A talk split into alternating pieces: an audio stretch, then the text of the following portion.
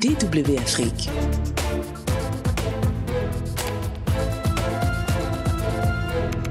Qui? Quoi? Comment? Qui? Quoi? Comment? Décryptage de DW Afrique.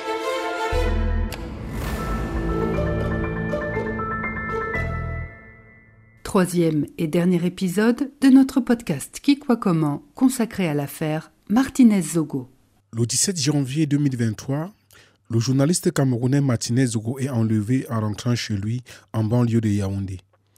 Aux alentours de 21h, il est kidnappé par des individus masqués devant le poste de gendarmerie de Nkolokundi. Le même jour, lors de sa dernière émission radio sur Amplitude FM, Martinez Zogo avait annoncé des prochaines révélations dans un grand scandale de corruption. Le journaliste affirmait avoir réuni des preuves concrètes des personnalités influentes de la vie politique et économique du pays.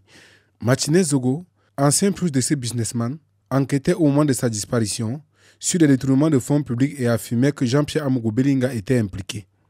Par ailleurs, il accusait l'homme d'affaires d'avoir fait jouer de ses relations pour le faire emprisonner en 2020.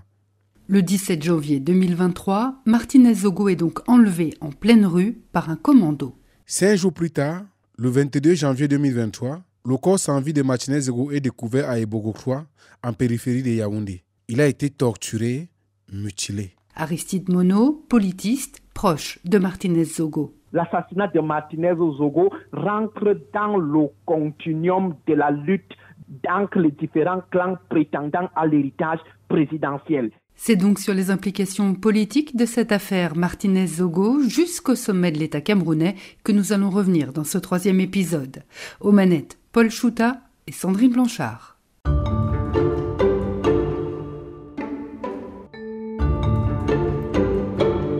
La mort de Martinez Zogo n'est pas un simple fait divers. La découverte de son cadavre provoque d'ailleurs une onde de choc qui dépasse les frontières du Cameroun.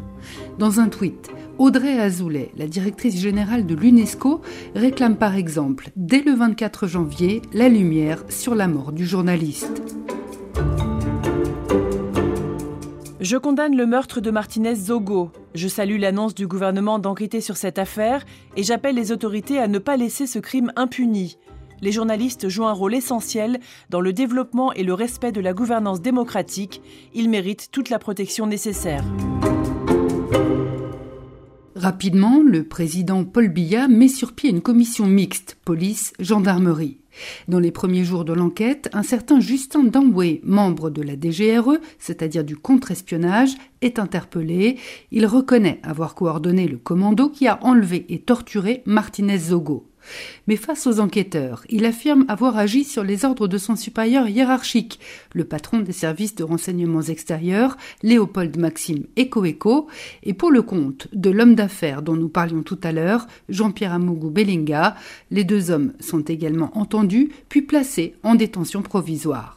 Vous imaginez euh, en France ou en Allemagne, euh, arrêter euh, l'un des hommes les plus riches du pays et le patron des services euh, de, de, de renseignement, ce que ça a comme type d'implication. Arnaud Froger, responsable du desk investigation chez RSF. Ce ne sont pas des gens qu'il est facile d'arrêter, de questionner. Il faut, je crois, d'ailleurs, saluer le, le, le, travail assez remarquable, malgré certaines lacunes, de la commission mixte qui a été mise en place par le chef de l'État et qui a abattu un travail quand même colossal dans les premières semaines de l'enquête et qui a permis d'avoir énormément d'informations sur qui avait participé et procéder aussi à un certain nombre d'arrestations. Parmi les suspects placés en détention, il y a aussi un maire, membre du parti présidentiel, Stéphane Martin Savom. Certains témoins affirment qu'il aurait supervisé les sévices infligés à Martinez Zogo. Nous avons appelé l'avocat de Jean-Pierre Amougou Belinga, maître Charles Chongang. Il n'a pas souhaité répondre à nos questions. Après, vous allez couper l'interview et nous avons fait de mauvaises expériences avec ça, nous a-t-il déclaré avant de raccrocher. Maître Séri Simplice Zoku, l'avocat de Léopold Maxime Ekoeko, lui, a accepté de nous répondre longuement. Il réfute les soupçons portés sur son client. Il est d'autant moins impliqué que on prétendait que M. Danway avait agi sous les ordres de M. Ekoeko, mais ça n'est pas le cas puisque M. Danway était mis à l'écart de l'exécution euh, de toutes les missions de la DGRE à la suite d'un certain nombre de comportements et donc, il n'avait plus de rapport hiérarchique avec M. Koiko, donc il n'a pas pu recevoir d'ordre de lui. d'autant moins qu'il n'avait plus accès à lui. C'est désormais le colonel Ndié Pierrot Narcisse qui instruit l'affaire au tribunal militaire de Yaoundé. Il est déjà le troisième juge sur le dossier. Les deux qui l'ont précédé ont été dessaisis. La défense de Léopold Maxime Ecoeco a engagé des procédures pour réclamer la mise en liberté de son client sur la base d'une décision du 1er décembre dernier. Le juge de l'époque, le juge Sicati, avait signé une ordonnance de remise en liberté pour Léopold Maxime Ecoeco et Jean-Pierre Amougou Bellinga, en arguant du fait que leur maintien en détention n'était plus nécessaire à l'enquête. Les partis civils ont contesté cette décision, alors que certaines figures clés, comme Jean-Pierre Amougou Bellinga et Justin Danway, n'avaient pas encore été confrontées. Le juge Sicati s'est vu retirer le dossier, son greffier aussi a été remplacé, mais l'avocat de Léopold Maxime Ecoeco demande à ce que l'ordonnance soit quand même appliquée. Selon lui, il n'existe aucun titre de détention qui justifie de l'emprisonnement de son client, mais les registres seraient bloqués au tribunal. Quant à savoir qui nuire à notre client, je ne saurais le dire, mais il est manifeste qu'il est détenu abusivement et que il est accusé euh, à tort et que l'enquête démontre qu'il n'a rien à voir, effectivement, là, on se dit qu'il y a une volonté de lui nuire. Mais de qui? Euh, Seul l'avenir le dira. Les proches de Martinez Zogo ne décolèrent pas de voir l'instruction stagner. La téléphonie, par exemple, n'a toujours pas été passée au peigne fin par les enquêteurs pour établir les liens entre les différentes personnes citées au dossier. Aristide Monod, politiste qui a côtoyé Martinez Zogo. Nous sommes convaincus que Martinez Zogo a été liquidé dans le cadre de ces clashs entre les différents clans qui sont en train de se positionner pour rester avec l'héritage de Paul Biya. Et on l'a toujours affirmé, ce ne sont pas des enfants de cœur. Le président Paul Biya, au pouvoir depuis 1982, donc depuis plus de 40 ans, est désormais âgé, lui, de plus de 90 ans. Alors forcément, en sous-main, beaucoup se préparent à l'après, et certaines personnes au pouvoir comptent bien le garder, y compris après le décès du président. D'autant que plusieurs sources soupçonnent le chef de l'État de ne plus être en état physique et mental de gouverner pleinement le pays, d'où l'importance des conseillers et des alliances. La justice qui traîne aujourd'hui, ce n'est pas un problème de manque de ressources humaines en termes de personnel objectif pouvant conduire une enquête. Ce n'est pas une affaire de manque de ressources logistiques. C'est juste un problème des tentatives d'étouffement de la vérité par des officines obscures qui veulent contrôler la succession. L'avocat de Léopold Maxime Ecoeco affirme faire confiance à la justice. Nous avons maintenu notre confiance au juge Sicati en dépit du doute qu'on a voulu jeter sur euh, la décision qui a été rendue. Et il en est donc de même en ce qui concerne le nouveau juge qui a été désigné. Nous sommes euh, tout à fait confiants sur le fait que il va finir par découvrir euh, l'entièreté de la vérité sur ceux qui sont derrière cet odieux crime. Même chose pour l'avocat de Justin Damboué, maître Jacques Bonny. Le nouveau juge d'instruction avait besoin de clarification. Euh, il est bien saisi du dossier, il va à la profondeur des choses.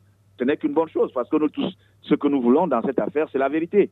De son côté, maître Calvin Job, qui représente la famille Zogo, se montre plus critique. Nous attendons. On ne nous associe même pas à, l'instruction, malgré nos multiples demandes dans ce sens, euh, ce qui nous laisse penser qu'on ne veut pas que nous posions des questions ou que nous posions des actes qui vont forcément conduire à la manifestation de la vérité. Nous espérons quand même qu'avec le nouveau juge qui est arrivé, ça va changer.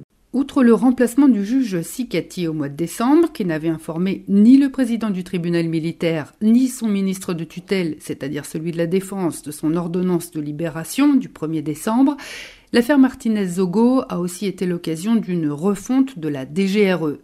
Pour la première fois depuis sa création, ce service de contre-espionnage a été confié par Paul Biya à un civil, un diplomate en l'occurrence, que Jeune Afrique qualifie de protégé de Fernand Gongo, le puissant secrétaire général de la présidence.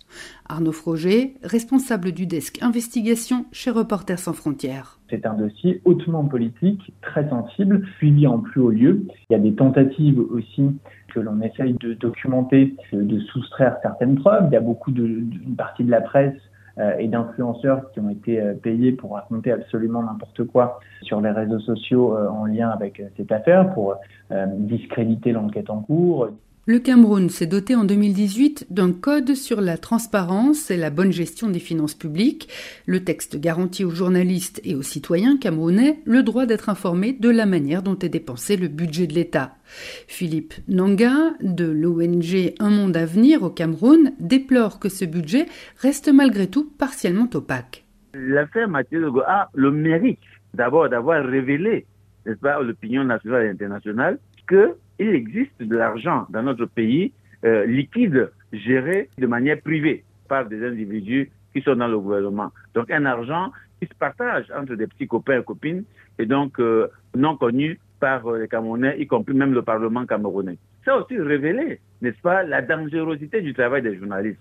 Ça a révélé que le, gouvernement du Cameroun a aussi certaines fragilités du point de vue de ses services stratégiques parce que l'affaire Martinez révèle quand même qu'il y a un service, le plus haut service de renseignement du Cameroun est impliqué dans cette affaire. C'est pour ça que nous disons souvent que c'est une affaire d'État. Euh, donc, ça a révélé que euh, euh, les, gouvernants, n'est-ce pas, sont sous l'emprise des privés et donc peuvent se laisser instrumentaliser et opérer un certain nombre d'activités illicites sous le couvert, sous, n'est-ce pas, la bannière des privés qui, qui les emploient. L'enjeu maintenant, bah, c'est d'établir qui a décidé euh, de quoi, euh, qui a rendu compte à qui et qui était au courant. Euh, et sur ces questions-là, ben, le juge, le troisième juge, a, encore de belles journées de travail devant lui parce que on a encore un certain nombre de, questions auxquelles on n'a pas de réponse. Et si le travail était avant le procès est bien fait, on pourrait être raisonnablement optimiste sur la tenue d'un procès juste et équitable. J'ai envie de dire, les, les, six prochains mois vont être euh, assez, assez cruciaux.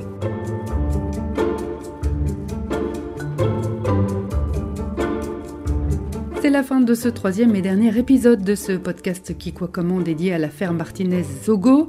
Vous retrouverez tous les épisodes précédents sur le site internet de la Deutsche Welle, dw.com français. Un grand merci à Paul Chouta pour son aide et à tous nos interlocuteurs. À très bientôt.